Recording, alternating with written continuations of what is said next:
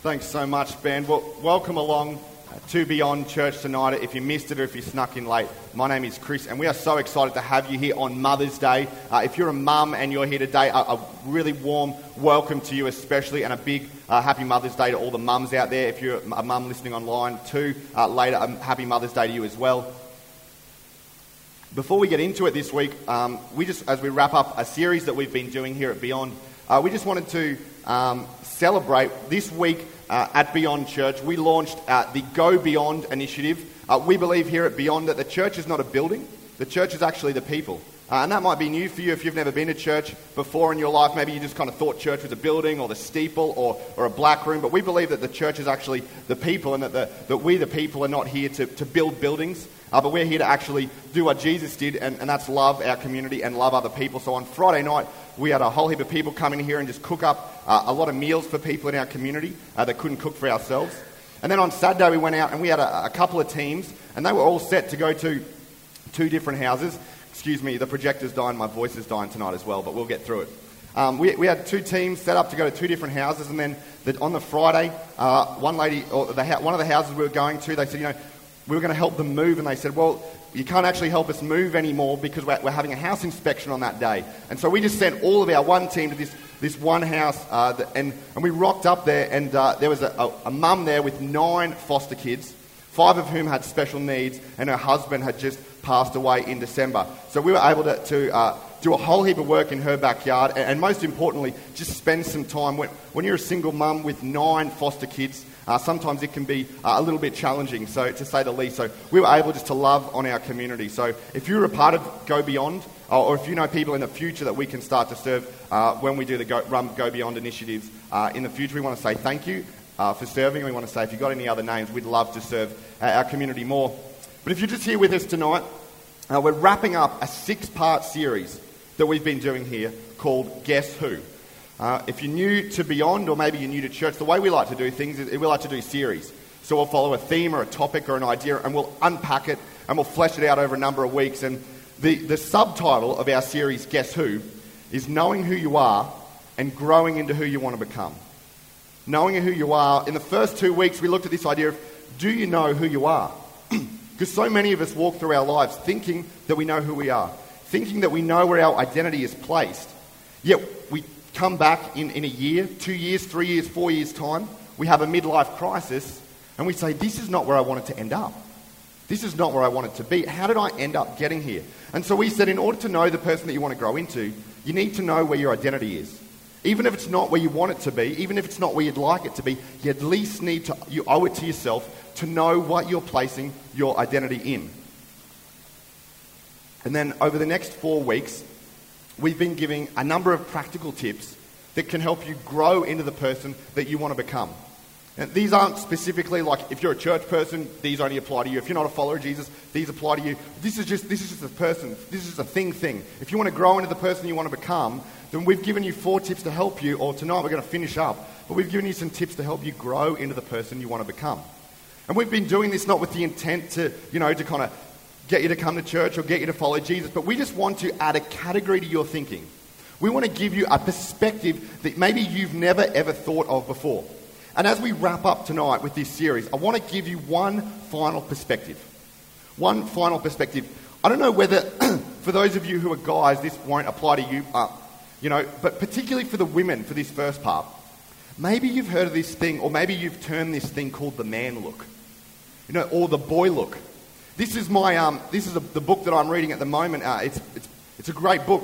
If I have a man look in my house, if I'm reading my book and I place my book down and my book is in plain sight, I am able to see it. There is my book. I have found my book. But just say, and of course I'm not messy at all, but let's just say I've had the blanket or I've, I've you know, something's happened and, I, and I've put my, my, uh, my, my shirt down over my book. I look at, where is my book? It's like I'm a little kid playing peekaboo, like I've lost my book. There, uh, where is my book? And, and the thing with the man look is, for those of you who have ever seen a guy do the man look, often men will go up and they'll stand there. No, it's not there. And they might, they do, well, I just don't know where it could be. And they almost like, when guys do the man look, they remind me of a CSI crime scene investigator. I don't want to touch the scene in case I disrupt anything, but I just, ah, I can't tell if it's there or not. We have the, and it's not until you get, you know, a wife or a mum or, or maybe like a, a loving sister comes along and, and goes, oh, look, here it is, right where you left it. That's what they always say. That's what mums, that's what wives, that's what they always say. It's right where you left it. It's not until us guys who are a little slow, who like to treat the scene like a crime scene investigator, it's not until we're given a new perspective on the situation that we're able to see where what we've misplaced is. And that's the same in our lives, isn't it? When we gain a different perspective of something, sorry, we gain a new understanding. When we gain a different perspective on something, all of a sudden, oh, look, I have a new understanding of where my book was. And this isn't necessarily a good thing or a bad thing, it's just, it's just a thing. You might, uh, you might gain a new perspective or a new understanding of someone you're in a relationship with. Maybe they, they have a, a passion for a kind of music that you didn't know. And you find that, that out about them. You find uh, when you're first dating them, they have a collection of all these, these albums, these vinyls that you never knew they were into that kind of music. You gain a new perspective and a new understanding into that person. And in fact, there are perspectives that you and I can only get in our lives unless someone else points it out to us. See, that's usually the thing with a new perspective. Someone has to point it out to us. Because when we walk through life, a lot of us seem to be stuck with the man look in life. When we look at anyone else's life, when we look at the way that they live their life, it's there. It's so simple. The perspective is there. But when we're in the midst of it, when we're journeying through life ourselves, we can look back at our relationships. We can look back at those financial decisions. We can look back at those conflicts that we got into, and we can go, I just don't know what a perspective is that can help me out in this situation. I just don't know a way of looking at this that will, that will help me understand and help me see it in a new way. I'm trying as hard as I can, but I need someone else to come along and to show me a new understanding. And so, as we wrap this series up tonight, I want to give you a little bit of a new understanding. It's really going, isn't it? When we talk about uh, in our lives the people that we want to grow into, a lot of us have heroes in our lives. And a lot of us, you know, have this idea or this concept in our mind, this perspective of who people we admire are, what they do, how they behave, how they go about their lives. And for some of us, we think in our minds that growing into the person we want to become is going to be an easy thing. Because when we look at our heroes, when we look at the people we admire, we see all their highlights and we see all their best bits. And it takes sometimes a new perspective to understand how we can actually begin to grow into the people we want to become. And so, as we wrap this series up, I wanted to give you a new perspective on a couple of people. Maybe you knew this perspective on them before, but maybe you didn't. The first person up on the screen, um, if it's working tonight, no.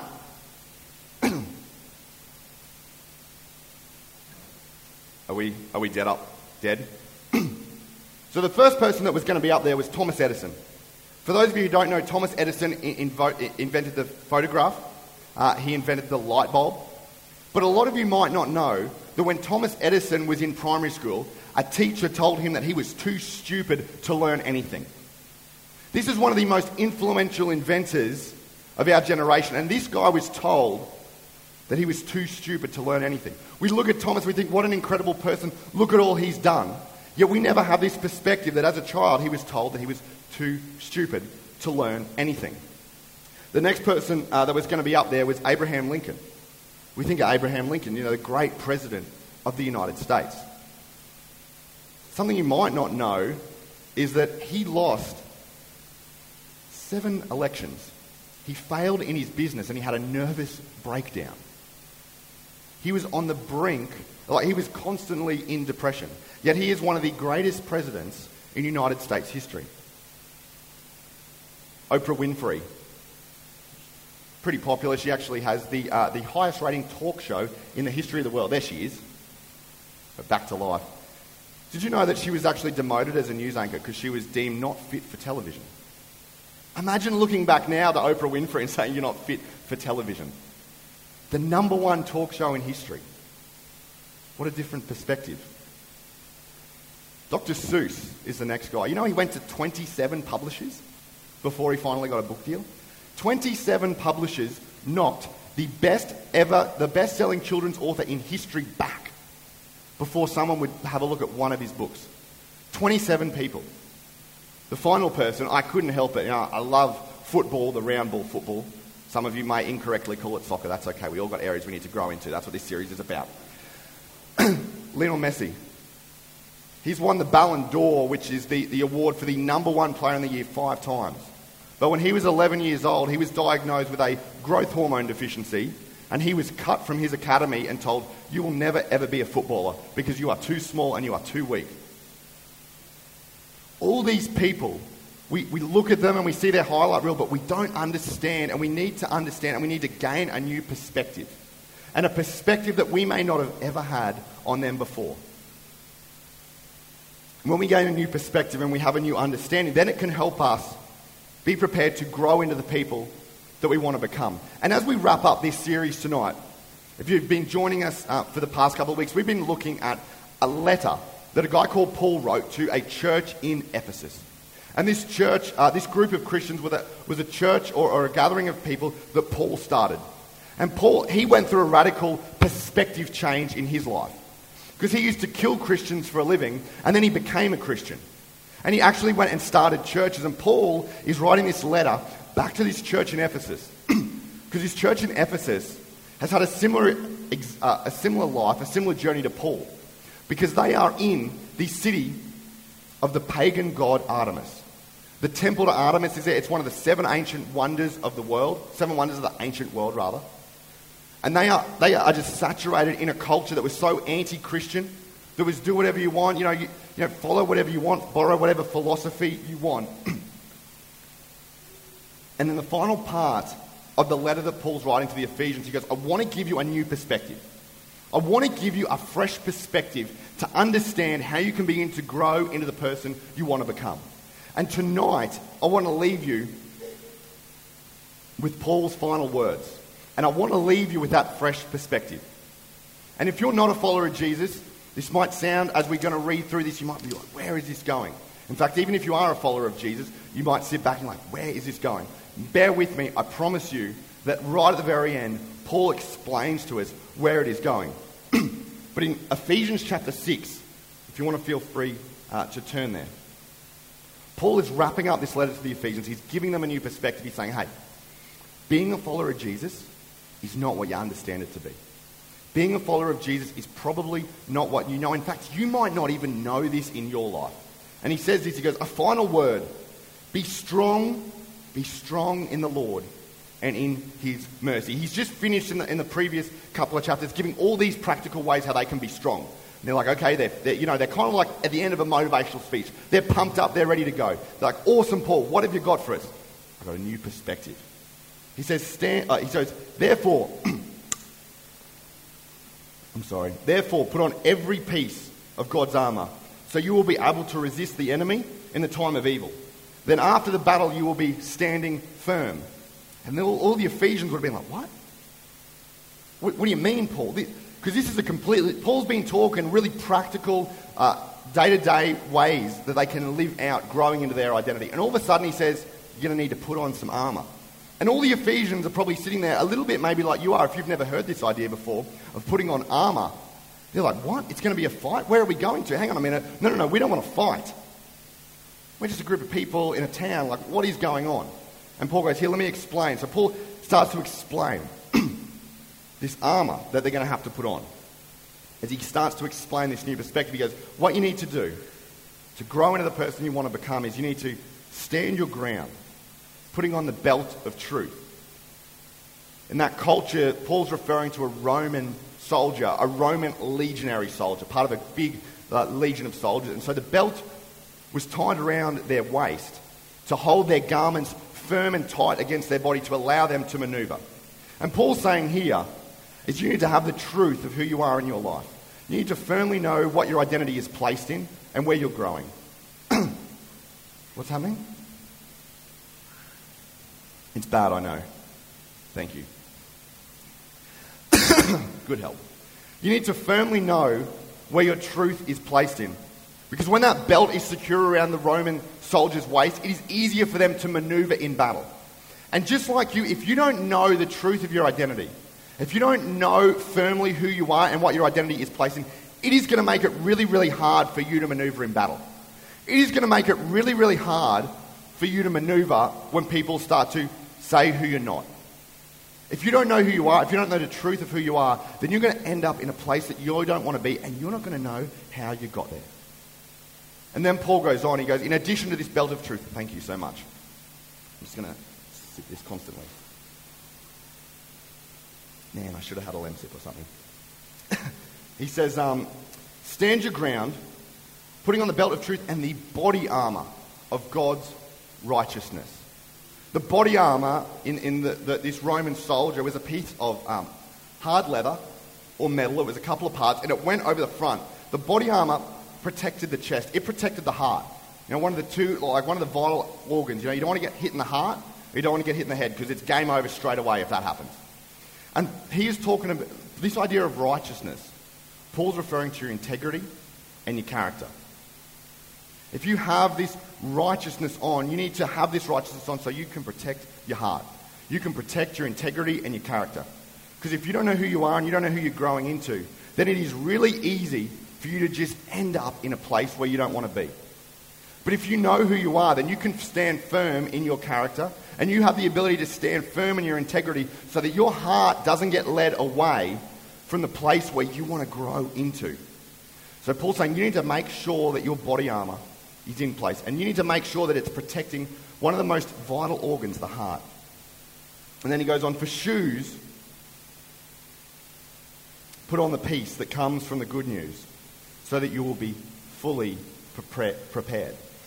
This good news in, in the Greek, this good news is the gospel. Paul's referring here to the good news that Jesus came to earth for you. And if you were the last person on the face of the planet, Jesus still would have come to this earth for you. And he still would have hung on a cross and he still would have died for your sins. If you were the only person here, Jesus would have come. Regardless of your past, regardless of what you think you've done, Jesus would have chosen you and he would have come and he would have sacrificed his life for you. And the reason Paul talks about putting on the shoes of this good news, the shoes of this gospel, is because if you've ever walked on unstable ground, you know that you need a good pair of shoes.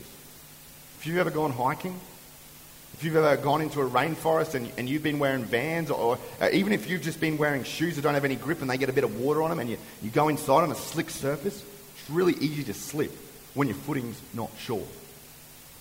But when you know that you have a God who came to earth for you, who died for you, then it is a lot easier for you to be sure in your steps when you know that that God has called you out and said that he loves you. And regardless of whatever happened in this world, he would have still pursued you. So Paul's saying it's important to put on those shoes. Because there are going to be times in your life where the ground underneath your feet is going to feel really rocky. And you're not going to be sure, is this the right step? Am I going in the right path? And Paul goes, having that stability of the gospel knowing that at the core of your identity is a God who loves you and a God who wants something for you, is going to make it a whole of a lot easier to step through the battles that life is going to confront you with. And then he goes on. In addition to all of these, hold up the shield of faith to stop the fiery arrows of the devil. Now, this shield if you can imagine, this is not sort of, I don't know what you imagine when a shield, but I kind of imagine like a little bit of like a whole gladiator kind of thing, you know, Russell Crowe. Um, and it's just kind of like a little, it's really a pathetic shield. You've got to really know how to wield that shield. Um, this kind of shield that these Roman legionnaires carried, this was a full top to bottom shield. You could stand behind this thing and, and you were fine. Your legs weren't exposed, your heads weren't exposed. You were going to be able to get your whole body behind this thing. And what they would do before battle is that it was, it was a shield made of wood. And so what they would do is they would, they would soak the shield in water. Because a lot of the times the enemies, when they went into battle, would shoot them with fiery arrows. And so having a wet, shield, uh, a wet shield would actually diffuse the fire from the arrows when it hit the shield. And in the same way, Paul goes, you need to have the shield of faith in your life. Because there are going to be times in your life where people tell you you're unlovable. You're not good enough. You're not worthy. No one likes you. You're not wanted. You're not good enough. And unless you have your identity in something firm, then those arrows are going to pierce your heart. And you're going to begin to believe what those fiery arrows say. And you're going to begin to believe what people accuse you of. And you're going to begin to believe what you accuse yourself of. Because a lot of the times, the arrows don't necessarily come from other people. A lot of the times, we fire the arrows at ourselves. I'm so stupid. Oh, no one's ever going to love me. I'd always do this. I deserve to be alone. I deserve this. Paul says you need the shield of faith. And it needs to be grounded in who you are. It needs to be grounded in Jesus, in a God that gave everything for you. Because when it's grounded in that and it's soaked in water, then whatever attack that anyone throws at you, you're, easy, you're able to deflect it. You're able to put out the fire and you're able to grow into who you want to become. It's not easy, but you're able to do it. And then he goes on. He says, Put on salvation as your helmet. The second vital area, the head. this was, a, this was a, a, a mighty construct. I can't even put this down, hey? This was made of, uh, of iron, of metal, and it kind of came down the sides of the face, uh, and it had, a, had some bristles on the top, like the, the red bristles, the Roman soldiers that you see in the movies. And this thing was so important. And the reason that Paul talks about this idea of salvation as your helmet is because it is, like the chest plate, it's covering a vital area. If you get hit in the heart, if you get hit in the head, you are gone straight away. If an, if an arrow comes through, there is, there is no kind of second guessing, it's all over. And he said, salvation is that thing that assures you in your life that when you're fighting to grow into the person you want to become, when you're fighting to, to, you know, and you're trying to gain that new perspective, salvation is what guarantees you that you're fighting from a position of victory and you're not fighting for victory. Salvation assures you that Jesus has paid it all for you. There is nothing that you have to do to deem yourself worthy. You don't have to level up to get the upgraded salvation helmet. It's not an unlockable cheat code. It has already been paid in full. It is the assurance that if an arrow comes and hits you in the head, tries to take out your vital organ, that there is protection there.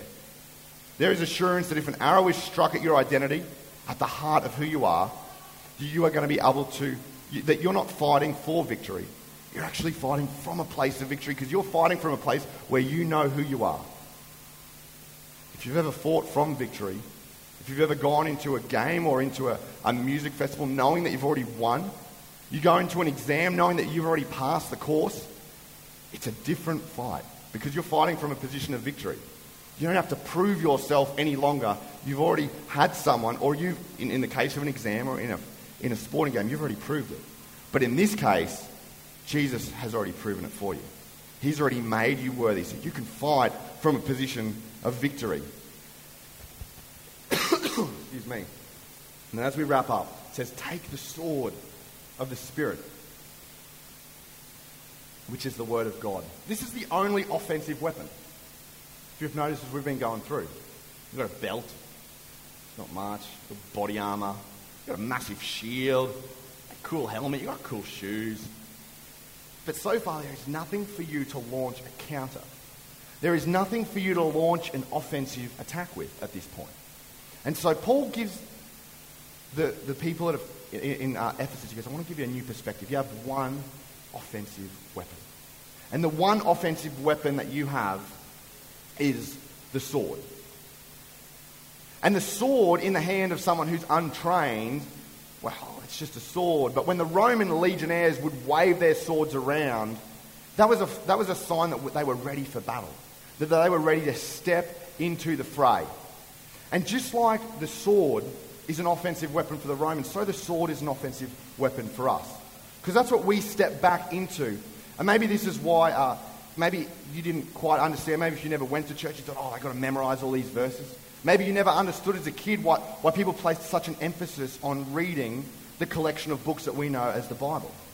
It's because within those collection of books, within that we believe that God has inspired and God has breathed, there are offensive weapons that you can come back with. Someone says you are unlovable, you can say, No. God so loved me that he gave his only son. If someone says you're not worthy, you say, No, you're right, I'm not. But Christ came to die for those who aren't worthy. Christ came to draw me close. My favorite, one of my favorite ones, is that it says in, this, in the book of John, John was one of Jesus' uh, closest friends, one of the, the, dirty dozen, but really tight in the three. One of my favorite ones there is when Jesus actually says, You're my friends. People have this idea of God, that God wants something from them, but in that, Jesus says, You're my friend. And this is that offensive weapon that you can come back with, and you can actually go and step on the front foot. And you can actually begin to fight. And maybe I get it. Maybe you're here at this point and you, you're thinking, cool, we've just talked about a whole bunch of armor, but I don't know if you've been looking around, Chris. We're not exactly in Ephesus. There's not really any Roman soldiers running around at the moment. All our attacks happen on the internet, you know, keyboard warriors now. They're the only kind of warriors that are out there at the moment. We're not in imminent danger. What is going on? And maybe if you're not a follower of Jesus, you're just sitting there and you're like, man, I did not, this is weird. What are they talking about? Armor and all this, like, I knew they were, I knew they were a little bit crazy. And chances are, regardless of whether follower of Jesus or, or regardless of whether you're not, chances are, as we were talking about that, you were thinking, you know, if imagine, you were thinking of yourself as a solo individual in that story. When we were talking about putting on armor, now, regardless of whether you're imagining it or whether you were zoning out, chances are you took yourself as an individual in that. Because that's what we like to do, isn't it? When we read books, this is a great book, by the way. When we read books, this, this book is about a guy who storms the White House and saves the president. And I'm going to be honest, when I read it, sometimes I imagine I'm him. Because he's pretty awesome. And I want to be the hero. It's cool to be the hero, right? And when we read that and we hear this, oftentimes we like to think of ourselves as the hero. And we miss the whole point that Paul is talking and he's describing a Roman legion soldier. Legion soldiers don't fight alone. Legion soldiers fight with a legion of soldiers, side by side, by side, by side, by side. They're not going into war solo. And Paul is saying when you have to, when you know who you are and you want to grow into that person you're going to become, and you need a new perspective, the new perspective you need is that you're not doing it on your own. You're not doing it from your strength, and you don't have to fight all by yourself. And in fact, if you're a follower of Jesus, maybe someone has told you at some point, you need to put on the armor of God. You need to, you know, you don't need to pray about it and you need to put on, you need to ask God for all this armor and you need to, you know, ask God to assure you of the truth and of the righteousness and you need to ask God to assure you to pick up a sword and fight. There is no levels in following Jesus. There is no point you get to where you pray hard enough to get the full armor of God. The full armor of God is a benefit you get the second you step into a relationship with Jesus. The second you step into a relationship with Jesus, you join the family you get full privileges. You don't have to earn anything. You get it all. You're, you're already fighting, if you're a follower of Jesus, from a position of victory with the, with the full armor of God on you. And if you're not a follower of Jesus, maybe you thought in your mind that God required something of you. They always want my money, they always want my time. They always want me to do good things and not have sex and all that kind of crazy stuff. Maybe you never understood that Jesus actually has something for you. He doesn't want to take something from you, He actually wants to give you something. He wants to give you a hope, He wants to give you a future, and He wants to let you know that regardless of what you've done, even when you think in the back of your head and you start to tell yourself, I'm not good enough, no one's ever going to love me. No one will get over these mistakes because I can't get over them. Jesus goes, You don't need to because I've already taken it all for you. And I want to give you all this. I've got something for you. I don't want to take anything from you. See, when you realize that you're not fighting alone, it changes the way you fight. This is the final perspective that Paul leaves the church at Ephesus with. He says, when you want to grow into the person that you, that, uh, when you know who you are, and then you start to grow into that person, it's going to be a fight. It is going to be tough. There are going to be times in your life where people tell you you're too stupid. There are going to be times in your life when people tell you you're not fit for television. There are going to, maybe not, maybe you're not going into television, whatever. Mate, there are going to be times in your life where people say, because of who you are, because of the way you're made, you can't pursue this career. But Jesus says, and Paul says here, I want to give you a new perspective because you're not fighting alone. You're not fighting alone. And when you realize that you're not fighting alone, it dramatically changes the way that you fight. We have this thing here at Beyond, it's called Form Monday. Uh, we believe that there is no point coming to church on Sunday, whether you're a follower of Jesus or whether you're not, unless it has an impact on your life for the rest of the week, Form Monday. And so this week, as we close this series up, as we wrap this idea of, of this Guess Who series up, I got a Form Monday for the followers of Jesus, and I got a Form Monday for those of you who, who maybe you don't follow Jesus. If you're a follower of Jesus, this is my challenge for you. I want you to join a connect group. Maybe for you, in your life, you thought, ah, no, nah, I don't need it. I, don't need to. I don't need to get along in a group of people who, who, who talk about the Bible. It's awkward. Maybe in your experience, it has been awkward. I'm sorry about that. It shouldn't be awkward. But maybe for you, you've just, you, maybe the reason that you pushed back against it is because you think that your problems and what you're wrestling with disqualify you. And if people knew the real you, then, then maybe they wouldn't love you. Maybe they wouldn't care for you. And maybe it's just because that this whole time you've been trapped into thinking that you're fighting this battle alone. You've been trapped into this idea of thinking that when you're out there by yourself, there is no one else who's going through what you're going through, and no one would love you if they did. And Paul wants to give the same message to you that he's given to the Ephesians. You're not fighting alone, and you don't have to fight alone. The second you step into a relationship with Jesus, you're not fighting alone, and you never will fight alone anymore. And maybe for you, you've been putting it off. But now, this week, if you're a follower of Jesus, my challenge for you is get into a connect group. And if you're here, if you're visiting, if you're from a different church, get into a connect group there. Get in with a whole group of people who can support you, because that's the thing about an army. If the person next to you is struggling, then you help the soldier next to you so you can move forward. And then when you're struggling, the soldiers either side of you push in and strengthen you. And if you're, if you're not a follower of Jesus here tonight, maybe for all of your life, you've thought and you've been told by the church that you've got to get to a certain level. You've got to achieve something. You've got to earn your way into heaven. Maybe you've just made that yourself. Maybe you've just, you haven't fully understood that Jesus came to give everything for you. And Jesus would gladly do it all over again, even if it was just for you. So tonight, my challenge for you is maybe it's time to step in and follow Jesus. Maybe you've never thought about the fact that if God wanted to control you, if there is a God out there who exists and he wanted to control you, he could. He's God. If he couldn't control you, like, if God wanted to control you, he would have designed you that way. But he didn't. Because he wants you to see that he's got something for you. He doesn't want to take anything from you. So maybe tonight my challenge is for you, if you're not a follower of Jesus, to step into that place and begin to follow Jesus begin to follow him and see that he's got something for you. And maybe you're pushing back, and I understand, but chances are there's been a time in your life where you've needed support.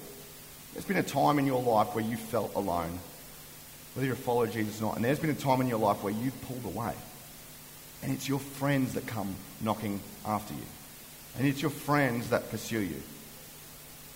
And if you're in a connect group, if you're in a community of people who want to support you, if you're in a, a legion of soldiers who are fighting the same battle as you, they're going to know if you go down hurt. But if you fight it alone, if you just say, I got this, I'm going to pull myself away, no one's going to know when you get hurt. No one's going to know when you're on your last legs. And no one's going to be able to stand there beside you to pull you back up. By that time, it's going to be too late. And chances are, even if you've never been in that situation, that you know someone in your life who has been struggling with something at some point in time and you found out about it and you said, I just wish you'd told me earlier. I just wish you'd have let me know because I would have supported you. I would have given up my time. I would have helped you. That's what you can be for someone if you step into that space as well, where you can begin to support them through their struggles and they can begin to support you through your struggles. This is what Paul's saying. He wants to give you a new perspective. If you're a follower of Jesus, you're not fighting alone. And if you are a follower, if, if you sorry, if you are a follower of Jesus, you're not fighting alone. And if you're a follower of Jesus, you get to step into the full benefits of what Jesus has for you. You get to grow into who, who you are in Christ and who God, your Heavenly Father, created you to be. We're going to pray right now because I definitely can't talk anymore. Father, we thank you so much that your Son gave everything for us on the cross, and he requires nothing of us. Lord, we thank you that there is nothing we can do to ever separate ourselves from you. Lord, that you're a God who pursues, you're a God who keeps chasing us. Lord, just like you continually chased that, the, or pursued the people in Ephesus, when they kept going back to their former way of life, when they kept worship, excuse me, worshipping in the pagan temple, Lord, you kept pursuing them and you kept calling them back. Not because you want to control them, but because you want to bless them. Because you want them to realize that they're not fighting alone. They don't have to fight alone. And Father, maybe for some people tonight here, this has been the first time in their life that they've realized that you've got something for them. This is the first time in their life that they've realized that if God really wanted to control them, he would have created them that way. But you don't. You want us to love you, Lord, because you have loved us. And if that's you here tonight, maybe God has placed something on your heart. And just in this space, just pray this prayer. You don't have to say it out loud. You can just say it inside. But Lord, I want to follow you. Amen. And maybe if you're not here tonight, God's placing it on your heart. Sorry, if you're here tonight, God's placing it on your heart. Maybe you've been a follower of Jesus for a while, but for whatever reason, you've been, you've been pushing back. Maybe for, you haven't wanted to step into a connect group. Maybe you're embarrassed or you're afraid. Maybe you're not sure what it looks like. God's, maybe God's convicting you to take that step tonight. To join in with your brothers and sisters who are fighting the same battle, going through the same struggles as you, so that you can be supported and you can support someone else. Lord, I pray that you would empower them, anyone who's in that situation, to take that step tonight.